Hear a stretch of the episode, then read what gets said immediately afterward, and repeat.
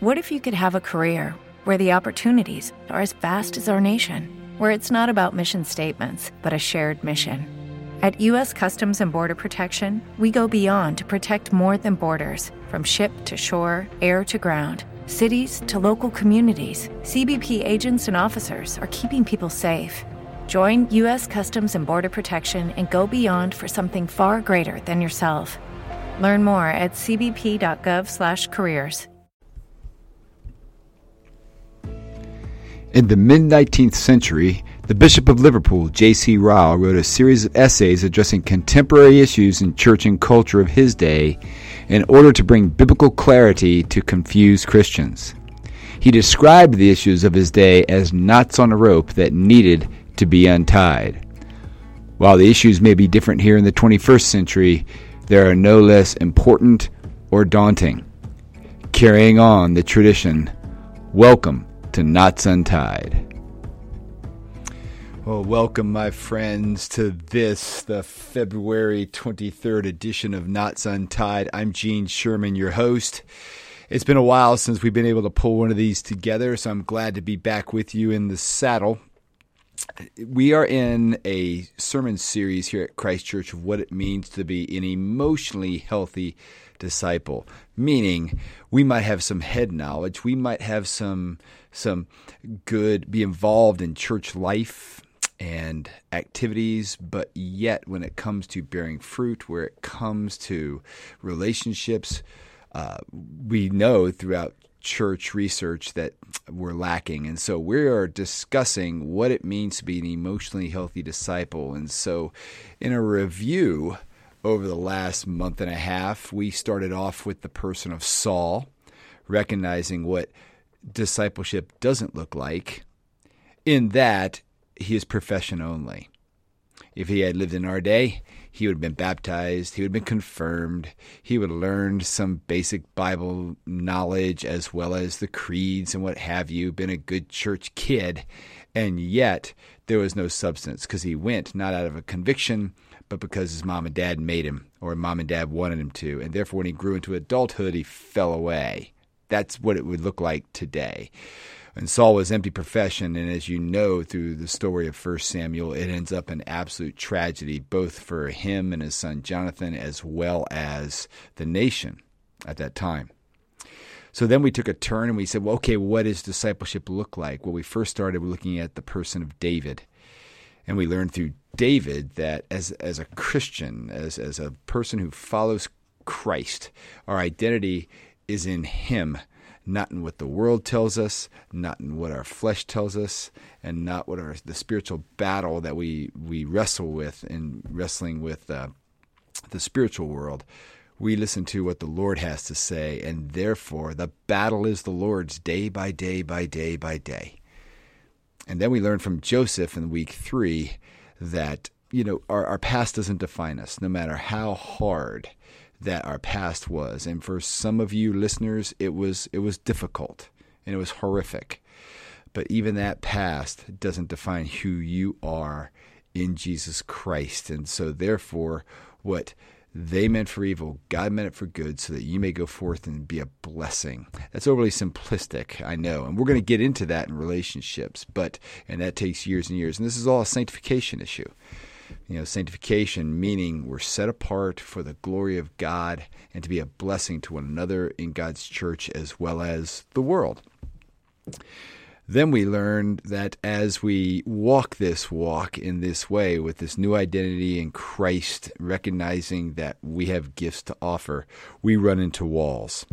The walls of life are the, the dark nights of the soul and they're no fault of ourselves, whether it's through a sickness of ourselves or a loved one or a death of a loved one or death of a friend or a divorce or a loss of job. We all go through such things at one time or another in our lives, and God allows and or creates it for us in order that we may know him and follow him and use that as again to be a blessing to others along the way. With that in mind, we recognize that our Lord Jesus had the greatest wall of all and that he went to the cross for us and he drank that cup of God's wrath, his his his settled, control anger toward all that is wrong in the world in the Garden of Gethsemane, where he sweat blood and he prayed this prayer Not my will, but yours be done. And as we too go into our walls and we are in our walls of life and we pray, Lord, not my will, but yours be done, God enters in and is with us and can carry us through the wall. So then we started to look at well, okay, now that we know these things, and this is reality in order for us to be emotionally healthy disciples of Jesus, well, we started to discover the rhythm of our personal worship time is the term I use in the prayer book. It's called the daily office. And to every day set aside some time intentionally through the Word of God. You take some time in silence just to to quiet your heart and your mind for a second, asking the Lord first. Maybe you take a minute of silence just to you breathe in deep and you breathe out. The breath prayer is as Pete Scazzero says, and you as you breathe in, you say, Lord Jesus, breathe out, have mercy upon me, a sinner. And then while you're in this moment of silence, Lord, it's it's me and you. And then after a little bit, Lord, it's you and me. And then after a little while, Lord, it's all about you.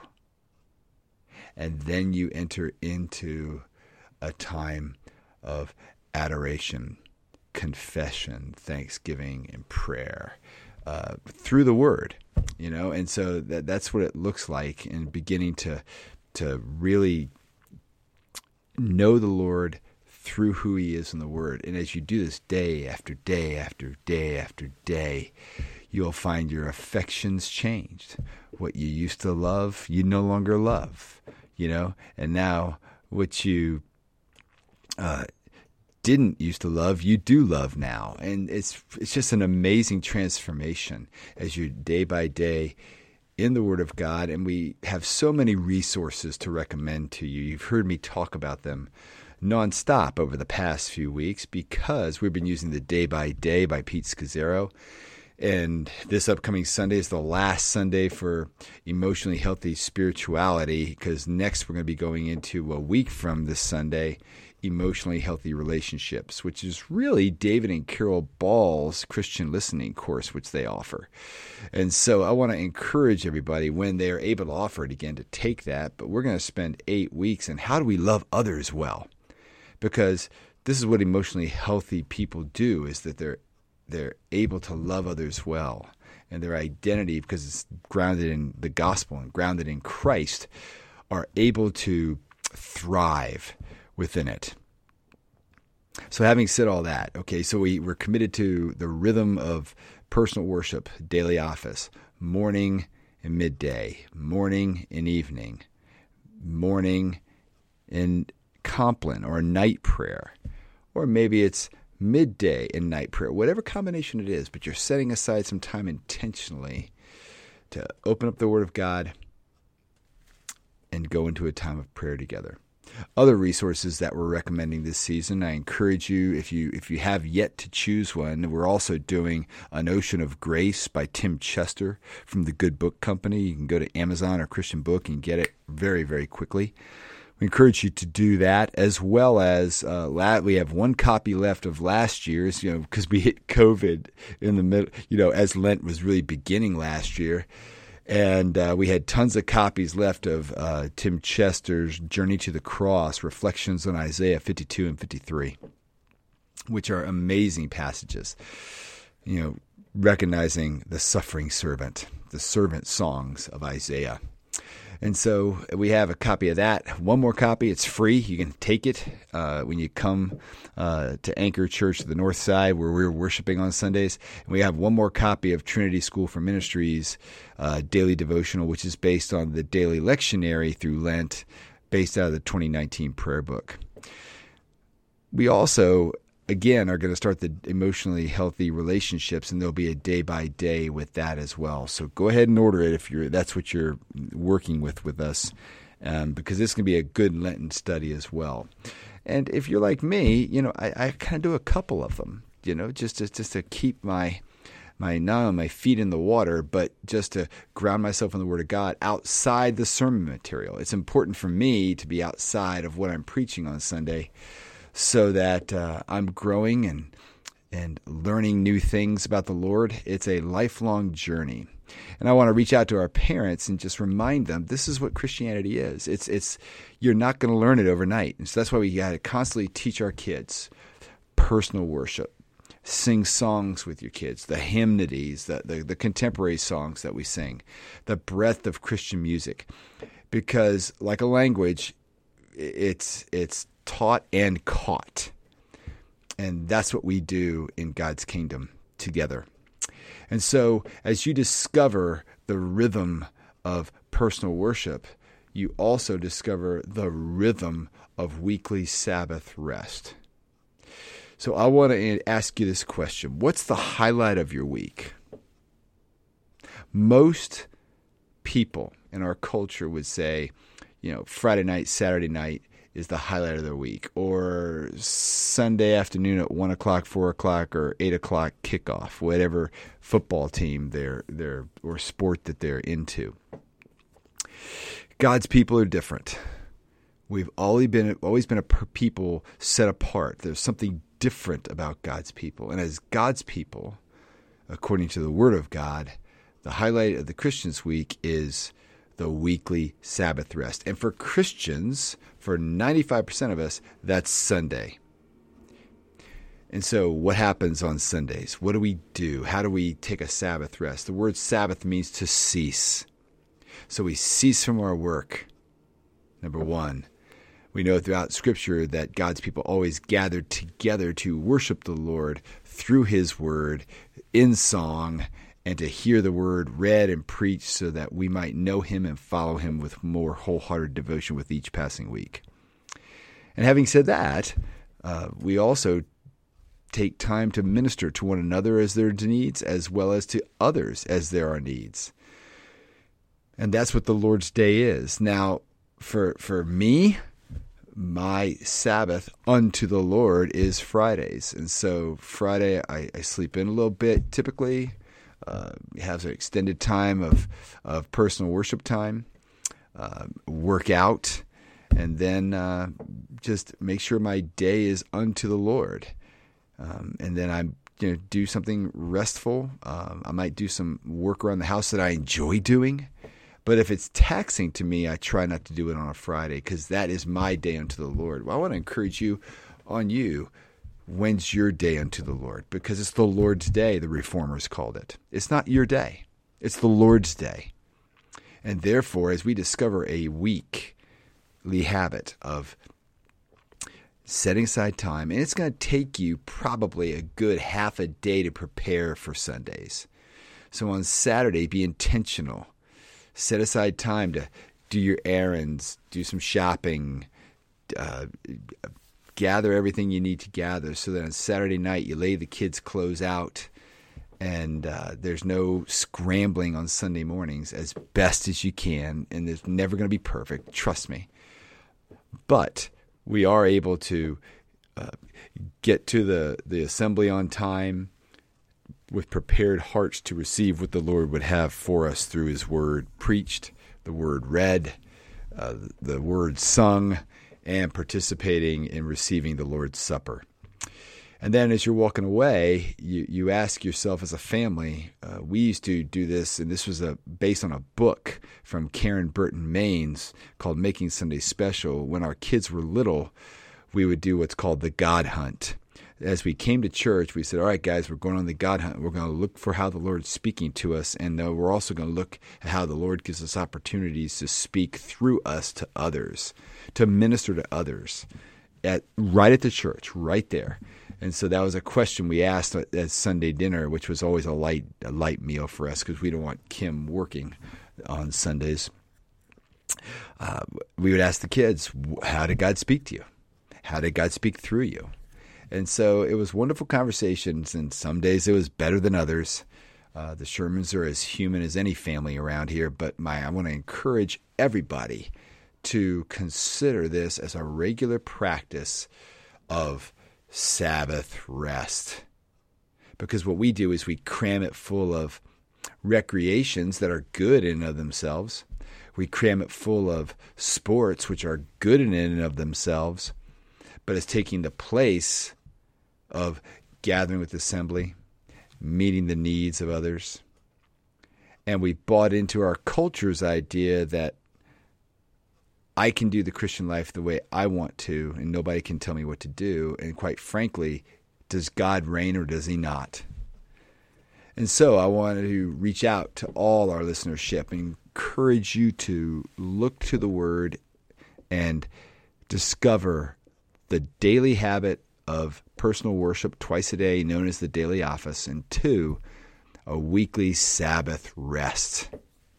To rest and whatever is recreational for you, do it. Uh, I met a guy this week who who consistently will go to the assembly on Sunday, and during the spring and summer, uh, he has a one o'clock or two o'clock tee time because he loves to be out in God's creation playing golf. Well, if you're doing it unto the Lord, all right, good. But if you're gambling away all your money, that that could be a problem. So, so how do you keep it unto the Lord is the key but it was, it was it was really fun to talk to him. For me, I mean, obviously Sunday's a work day for me, and even when I was teaching and coaching, uh, Sunday afternoons was a time to, you know, have a nice meal, we're together and rest. And I took a nap. You know, always have taken a nap, and I continue to do so today. And I want to encourage you: is what's the highlight of your week? And so, therefore, take Sunday as the highlight of week and take Thursday, Friday, and Saturday and think to yourself, Lord, speak to us. You know, show us your glory. Uh, work in and through us as your people.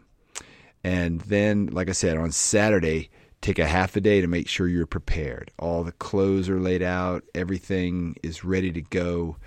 And then on sundown on Saturday, the rest day has begun, the ceasing day has begun, and you can rest in Him. Gather together on Sunday. Let the Lord speak to you and through you to others here in the Christ Church community, or if you're not in Christ Church, whatever church community you're part of. And then do works of mercy. You know, any time, any need, sometimes is working through you is a work of mercy. And so just seeking the Lord in this way, we will be transformed. And so last week we spoke about the importance of just merely growing up in the Lord. And we looked at the Good Samaritan, meaning that we, we, we are people who love others well. We love the Lord well, we love others well. And we looked at the model of the Good Samaritan as a way of just meeting the need. This guy is beaten up by the road and he got down and and and served this person and didn't box God in and say, "Well, I'll only serve a certain kind of person," but I, he served that person and served him well. May we be as such as we seek to follow him. And that's where we are at Christ Church. We're looking at serving well going forward together as God's people. So, with that in mind, this upcoming Sunday, we're going to look at the, the early church in the book of Acts as they developed a lifestyle of worship, you know, being in God's word, gathering together in fellowship, committed to being people of prayer as a rule of life. It's just that's what the ancient church called it. It was a way of life that was captivating to the culture around it. And that's what we saw last week, right? We saw the Roman Emperor Julian saying, you know, these people that they don't just care for their own, they care for everybody else too. And as we recapture that in our culture, maybe the Lord will bring his revival that we've all been praying for. Genuine renewal we've all, many of us have been praying for that over the past few years. And I want to uh, recommend to you to continue to seek the Lord with that. And if it's delayed, why? Is there something in us, Lord? Maybe this is the why. Maybe it's because we've been on the treadmill of suburban life thinking we're doing good things, and we are. There are good things, but they're not the best things. So let's reach out let's meet the needs of our neighborhoods. If you're if we have another snowstorm, shovel your neighbor's driveway, shovel their sidewalks, whatever it might be. If you've got a snowblower, use it, um, and, and, and bless people. Check in on your your your elderly neighbors because many uh, of our elderly neighbors are so isolated right now, and it's important that the church, the Christian church, reach out to them. And so, in closing, my friends, we're, we're wrapping up this season of loving the Lord. How are you doing here? I want to encourage you that if you missed any of the sermons, you can go back to our, our, our sermon podcast. Okay, this is the Christ Church West Shore sermons, and uh, just subscribe. And you can go back and you can listen to any of them uh, right there on iTunes. You can also find them on SoundCloud on the, on the web. And so go to our website, you'll see all our sermons there. And just listen to them, open up your Bible, and let's continue to dig deep in how we might be emotionally healthy. So that when, uh, as we've been discussing this week, when we meet with people and we have relationships with people, we don't have them, our expectations of them are realistic. That we don't r- read their minds or think they know can read our minds and therefore expectations are realistic. Expectations are stated. Expectations are uh, fair to both parties. And we're just emotionally healthy and so we're walking this journey. Uh, I've had a lot of people come to me over the last week and a half just say this this series, both in the sermons and those of us who are in the little churches that are focusing on this study, it is changing lives. So I want to encourage you. Dig deep. If you're not in a study with us, uh, hop in when we start loving others well you can get caught up in the loving the Lord well. But you need to love the Lord well so you can love others well. But it's never too late uh, to love well. And that's what we're going to be about this week. And so on Sunday, 8 o'clock, 9.30, or 11.15 at Christ Church, we have 8 o'clock Holy Communion service at 9.30 and 11.15. It's, it's a, a succinct morning prayer with our communion liturgy and for Advent, or excuse me, for Lent rather, we are uh, using the 1552 prayer book liturgy in the hopes that we just don't get in a rut. We don't we don't listen to the words of the liturgy in vain repetition, if you will. We're, we're hearing them, we're engaged with it. So we just change it for the next six weeks to this as we sing, Lord have mercy, Kyrie eleison, and we recognize our need for a great Savior whom God has provided for us in Jesus Christ. So, with that in mind, my friends, I will see you this Sunday. God bless you all. Thank you so much for listening to Knots Untied. If anything you've heard today sparks a thought or question, we'd love to hear from you. Please reach out to me, Gene Sherman, at gsherman at christchurchwestshore.com. And be sure to follow us on Facebook, Instagram, and Twitter for community updates on Christchurch West Shore. God bless.